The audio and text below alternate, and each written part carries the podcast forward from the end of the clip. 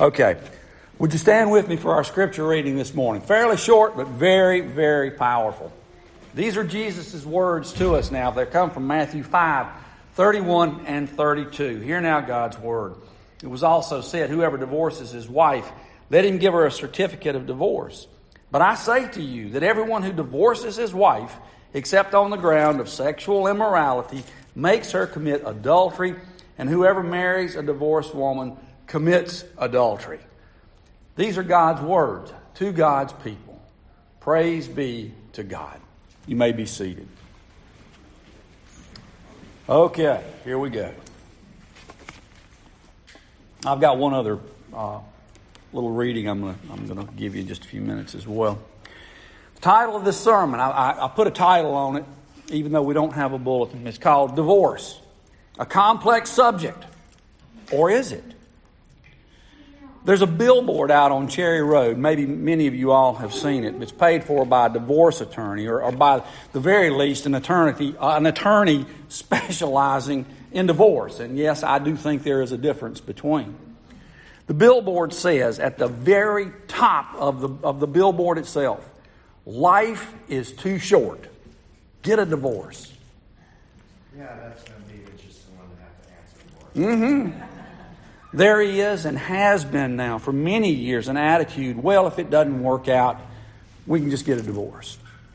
I, I bet over half or more of those who got married with that attitude did just that. They ended up getting a divorce.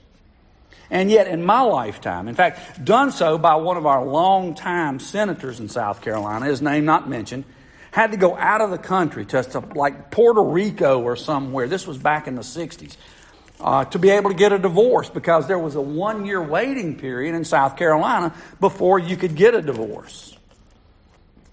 And, and while divorces could have been granted in many generations past, it was often a long, drawn out court situation to take place with boatloads of witnesses on both sides and all that kind of stuff. It was almost like a criminal trial to a certain extent. I almost wait now for drive through divorces, kind of like we have drive through chapels for marriage. Except with the divorce, I would imagine there are probably going to be two cars involved since uh, in the drive through, since the two probably wouldn't want to be in the same car at the same time. And I apologize if that sounds like I'm making light of the process, but quite honestly, I reckon I am. However, I want you to understand this. Divorce is a serious subject. One, not to be taken light of, as, as most things in the scriptures are not to be taken lightly. Honestly, I have to say this topic is, is maybe one of the more elusive subjects to get a really, really good grasp on. And it's one that is, in one direct way or another, spoken about in, in both the Old and in the New Testaments. Will we figure it all out this morning? I sincerely doubt it. If anything, we may muddy the waters for you even a little bit more.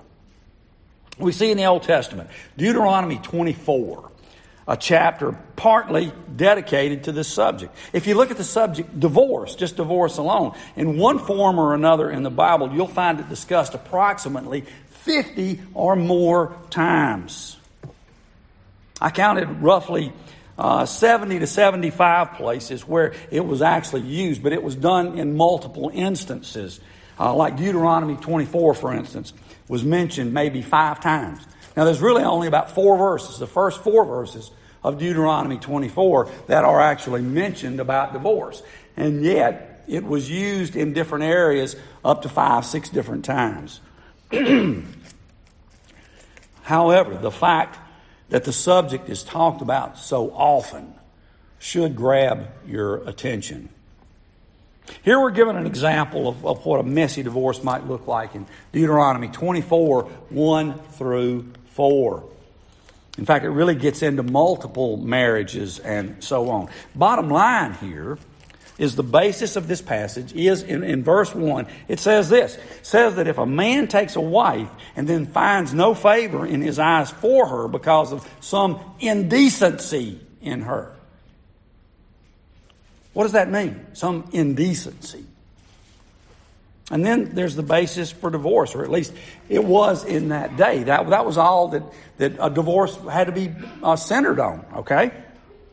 But you understand this. There were right and wrong ways to get divorces even thousands of years ago, okay?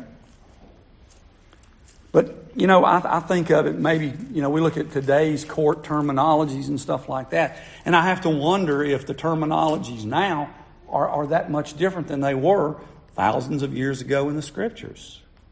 So let's dig a little bit deeper, though. Malachi 2 13 through 16 essentially says this For the man who doesn't love his wife but divorces her covers his garment with violence. Bottom line, I don't think God's very happy with divorce. Never has, never will. Genesis 2:24 says, "He gave man and woman to each other for keeps, for richer, for poorer, yada yada yada." And we'll come back to the yada yada yada thing in just a few minutes. These are words that in a normal church setting wedding they apply to marriage. And I, think it's very, very important that we look at these terms here in just a, a short time. That's the ideal, okay? And yet, it got to the point because man wanted to have a divorce. A, a guy could get a divorce actually back in the, in the days of thousands of years ago if his wife fixed him a bad meal. That's all it took. And we thought our divorce laws were lax. Yet look at the attitude concerning marriage today. As I said earlier, there's an attitude of, well, if it doesn't work out, we can just get a divorce. In my opinion, and here's my opinion, okay? That's one of several things that we use today for basis for divorce that irritates God. My wife has the thought that she didn't get into marriage to get out of it. There are times, though, when I imagine if you asked her, she'd have been hard pressed to, and thought, why in the world did I ever think that? But she didn't. And I'm thankful for it. But on the other hand, I had a secretary in Florida, great secretary, good friend. in fact, she and her husband are still some of the closest friends that we have today. Her husband was one, married once before. Steve had been married before. Got married about the age of, of 19, and it lasted roughly a year. He and his first wife, as the old song goes, they got married in a fever. Hotter than a pepper sprout, if y'all have heard that song before. Didn't take long for more than a few months to realize that he'd made a big mistake. They both had made a big mistake. So they were divorced. A few years later, Steve and Karen, again, my secretary, but well before she was my secretary, they got married. And Karen asked me many times what, what I felt about this situation that they had. Were they both sinning because her husband had been married before? They are some of the best Christian people you are ever going to find on this earth. This question ate at both of them. And, and, and I tried to counsel her with, on this uh, several different times over the years. Now, on the one hand, as I said earlier, in my, uh, in my earlier, my upbringing in the church, I grew up in a church that said divorce is voodoo. Divorce and die. Okay? It's an automatic. You might as well just hang it on up. Or at least that's how I remember it. The opposite, though, I had a, a very dear ARP pastor friend answer this same question about divorce, and he was, he was asked about it in a Bible study one time. And his answer was, Well, I think the Lord just wants us to be happy. Frankly, I was a little surprised at the answer that he gave. Yes, he desires us to be, to be happy, but at what cost? As I said, this is not a cut and dry subject to give a straight out answer to, not in my opinion at least. I, I have some thoughts on the subject that I'll share with you and other things that I've researched as I was working on this uh, sermon, and I'll talk about a little, a little bit about those as well in a minute. So let's look at today's passage, Matthew 5 31 and 32. Footnote here. All of the preliminary talk here was totally factual, okay? From here on, it starts getting a little bit rocky. It'll all be true, but I suppose a lot of it will be up to someone's interpretation of what these words actually say. But before we do that, I want to give you an editorial. Let me say here there's a multitude of ways to look at divorce. The ramifications of divorce are vast. Who did what to who? Who's wrong? Who's right? Who's the victim? Those things oftentimes are decided before anything else is done. Let me say as well, divorce is something that is very difficult not to take sides on. Seems in one way or another we've all invested, uh, have a vested interest in the divorce of others. Could be friends, could be family, could be church family. And it can be incredibly difficult to not take one side or the other. Divorce, most of the time, will have a devastating effect on more than just the nuclear family. But they should be our first concern as the church. We just have to be careful not to fall into the he said, she said situation and be forced to voluntarily or involuntarily to take or pick sides. And yet, isn't it human nature to want to take up for or believe one over the other? I have a situation, without getting too personal about it. I have a sister and a brother in law in the middle of a divorce right now. And though it is very difficult not to take sides with flesh and blood involved, we're trying to stay as neutral as we possibly can stay. Not because we don't want to get involved, but because we believe it's the right thing to do. I've been personally blasted within my family because I didn't reach out to one and, and try to hear from both sides. I'm too involved because it is family. I don't counsel family members. I have one time because they didn't have a church, and I was really hoping to be able to get them to come. I'm still hoping, praying on that one. But I only had one time that I have ever counseled family members before they got married. I recommend, maybe even insist, that they get another pastor, that they have them counsel them, because I don't want to get involved with this. I am going to be biased, and I am not going to see things as clearly as I should. Divorce is no different here, again, in my opinion. Now, that may be something that a lot of people don't understand. But that's how I feel about it, and that's how I'm going to stay with it. Outside of personal situations, it's how we uh, should attempt to do it in any sphere of life. Be there for them, cry with them, laugh in some instances with them, take them out for lunch or dinner, but don't take sides. We as the church cannot afford to take sides. Now, let's look into what the scriptures have to say. Well, as we look at Matthew 5, 31 and 32, to get a little bit more of a complete thought on divorce, we, we should also look at Matthew 19, 1 through 12. Now, we're not going to do that today, okay? That would really draw things out.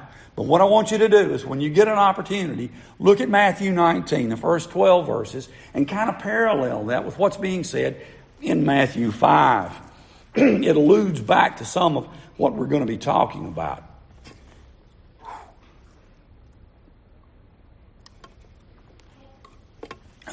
and honestly, chapter 5 has got enough this morning for us to deal with, so we're going to stick with our text. We see where Jesus is saying on the surface that any man who divorces his wife, except for sexual immorality, makes her commit adultery. And then if she marries again, the man she marries is an adulterer as well. Bottom line here marriage is to be taken seriously. I cannot underscore that enough. Look in the scriptures how marriage is emphasized in Revelation 21 9. Come, I will show you the bride, the wife of the Lamb. Revelation 22 17. The Spirit and the bride say, Come. Revelation 19 7. Let us rejoice and exult and give him the glory, for the marriage of the Lamb has come, and the bride has been made, or has made herself ready. We know the Lamb is Christ, and the bride is His church. Well, it's just in the book of Revelation, right? Wrong. Ephesians 5 22 and on is Paul's analogy between husband and wife being compared to Christ and the church. We've said before that marriage is an important thing. But when it's compared to Christ and His church, I think then we can see how serious this really is. And yet we live in a world of humanity. We live in a world of brokenness, a, world, maybe a culture of going out of our way to do the wrong thing when it would be easier to go and do the right thing. And then we're given a statement. When we're given a statement like Jesus, of all people, gave to us here, it should make us want to think twice about marriage and its importance. And maybe that's the point. but I want you to look at 1 Corinthians 7. This is going to be a key passage before we finish this morning. By the way, verses 8 and 9. Paul says here if you can stay unmarried and control yourself. Now, as, as Brett said last week, we want to keep this as PG as we can. But what he's talking about is in a sexual way here, okay? If we can keep ourselves under control, good for you. Do it that way. But if you can't, get married. Yet, even after this statement in, in verses 10 and 11 in 1 Corinthians 7, Paul virtually says the same thing that Jesus said in our reading for this morning. Confusing, isn't it? The fact of the matter here is that marriage must be taken seriously, as we have said and re-said and re-re-said today. I think part of what Jesus is saying here in Matthew 5, and again, this is only my thinking here, okay? Divorce should not be a convenient way to get out of a marriage. Divorce is not, as I read in one place, an out so that one can have a do over. Or after marrying, divorcing several times, they finally find their soulmate. Unfortunately, they're married to somebody else right then. So them and their soulmate have to get um, um, divorces from the families they're with now, breaking up two more families so that they can go live happily ever after, or until they really find that soulmate. This time it will be forever. If that's the case, are you really looking at the comparisons of Christ and the church given to us in the scriptures? I don't think so. Now, here's where we're really going to get into my thinking, okay? I promised you this, so here it comes. Listen carefully to these words. We use them in wedding ceremonies. I do every time. I, blank, take the blank. See, we could have gotten Sam and Sophia married today. Save somebody a whole lot of money, Brett. to, to be my wedded wife or husband, to have and to hold from this day forward, for better, for worse, for richer, for poorer, in sickness and in health, to love and to cherish, till death do us part, according to God's holy ordinance, and thereto I pledge thee my faith. to have and to hold, meaning to love only her or him.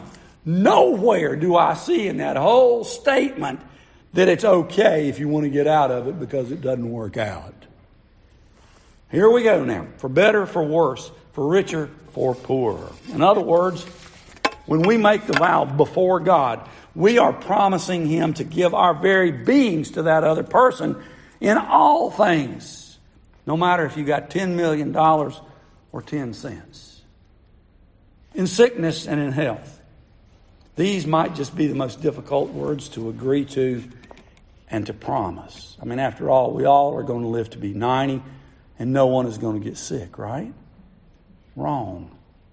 And we have to be ready to take care of each other, not only when we have a cold, but when we have this stupid virus we're dealing with. When we might, God forbid, have some debilitating disease or maybe even a terminal disease. Are you going to stand with your partner and fight or are you going to leave and run away? That is part and parcel of what loving and cherishing is really all about, along with providing for in physical, again, sexual, mental, emotional, and, uh, and spiritual ways. And how long is this contract good for? Till death do us part. I believe 1 Corinthians 7 12, 16 are key verses for us. Listen to these. As a matter of fact, can I get somebody to read these so I can save my voice for just a couple of minutes? 1 Corinthians 7 12 through 16. Anybody want to give it a shot? Going once. Going twice. Thank you. Let's see, 7, 12, right there. 12 through 16, yeah. to the rest, I say, I, not the Lord, that if any brother has a wife who is an unbeliever and she consents to live with him, he should not divorce her. If any woman has a husband who is an unbeliever and he consents to live with her, she should not divorce him. For the unbelieving husband is made holy because of his wife, and the unbelieving wife is made holy because of her husband. Otherwise, your children would be unclean, but as it is, they are holy. But if the unbelieving partner separates, let it be so. In such cases, the brother or sister is not enslaved. God has called you to peace. For how do you know, wife, whether you will save your husband? Or how do you know, husband, whether you will save your wife? Thanks, yeah.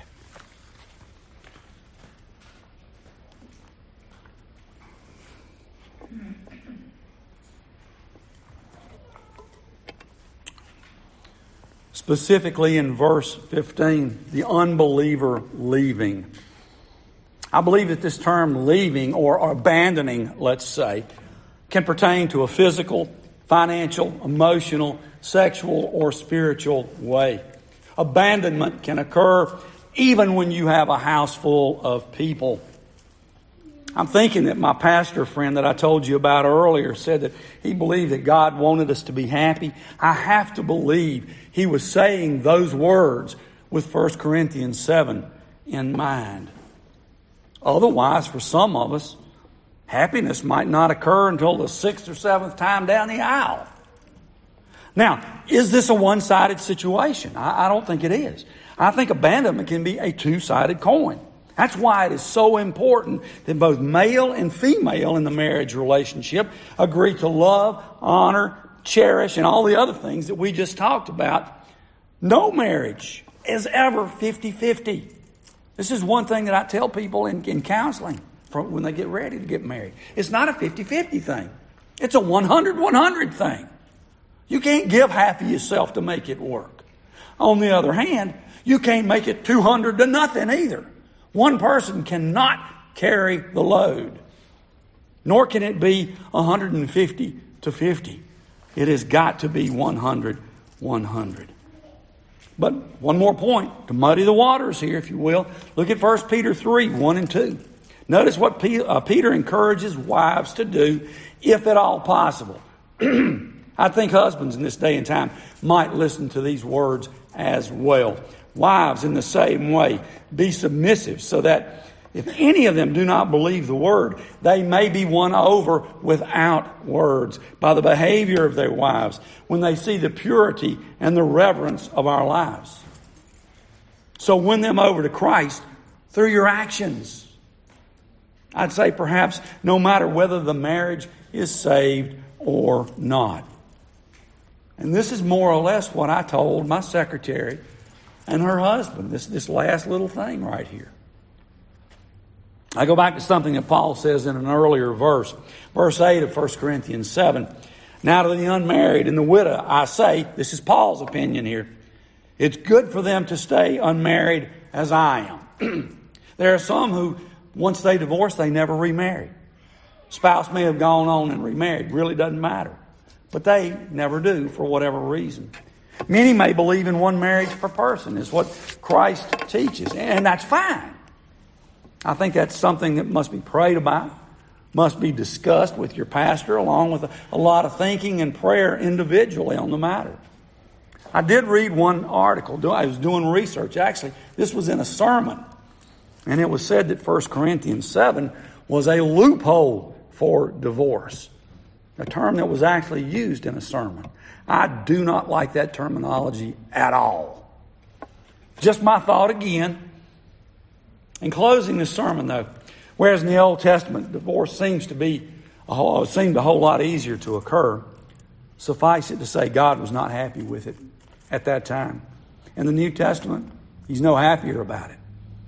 And as we've discussed this morning, there are some instances where divorce, in order to remarry, or whatever the case may be, I think adultery is committed. But I do think under some circumstances, divorce is, and I wrestled with this word. I started off with acceptable, and I'm like, no, I don't like that. But in un, under certain circumstances, I settled with this word. Divorce is permissible. Yet there's no reason why the couple should not attempt to work things out for the sake of the children, which we didn't even cover today at all. That's a, another sermon for another day. We also didn't say much about abuse. Quickly, I think there's abuse of a physical, spiritual, or emotional level, maybe other ways. I think that that fits under 1 Corinthians 7 category as well.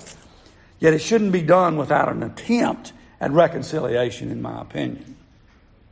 In fact, none of this should be done haphazardly. I know, but I, I, I know of divorces that occur in the church. Probably happens a lot more than we realize. But I think for those who are or are not married, we should gather those victims of divorce to us and love them as best we can. The world is an imperfect place, y'all. We are, as we said at the outset, we are a broken people. We are broken jars of clay. But I firmly believe that Christ knows and understands when things in our lives go south. It's what we do with the rest of our lives that counts. How will we respond after a setback such as divorce?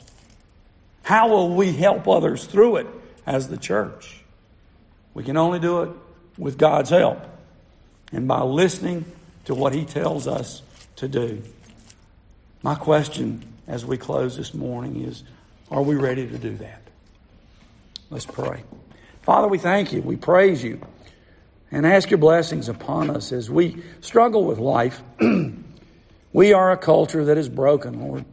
I don't say that proudly, it's matter of factly, but you knew that.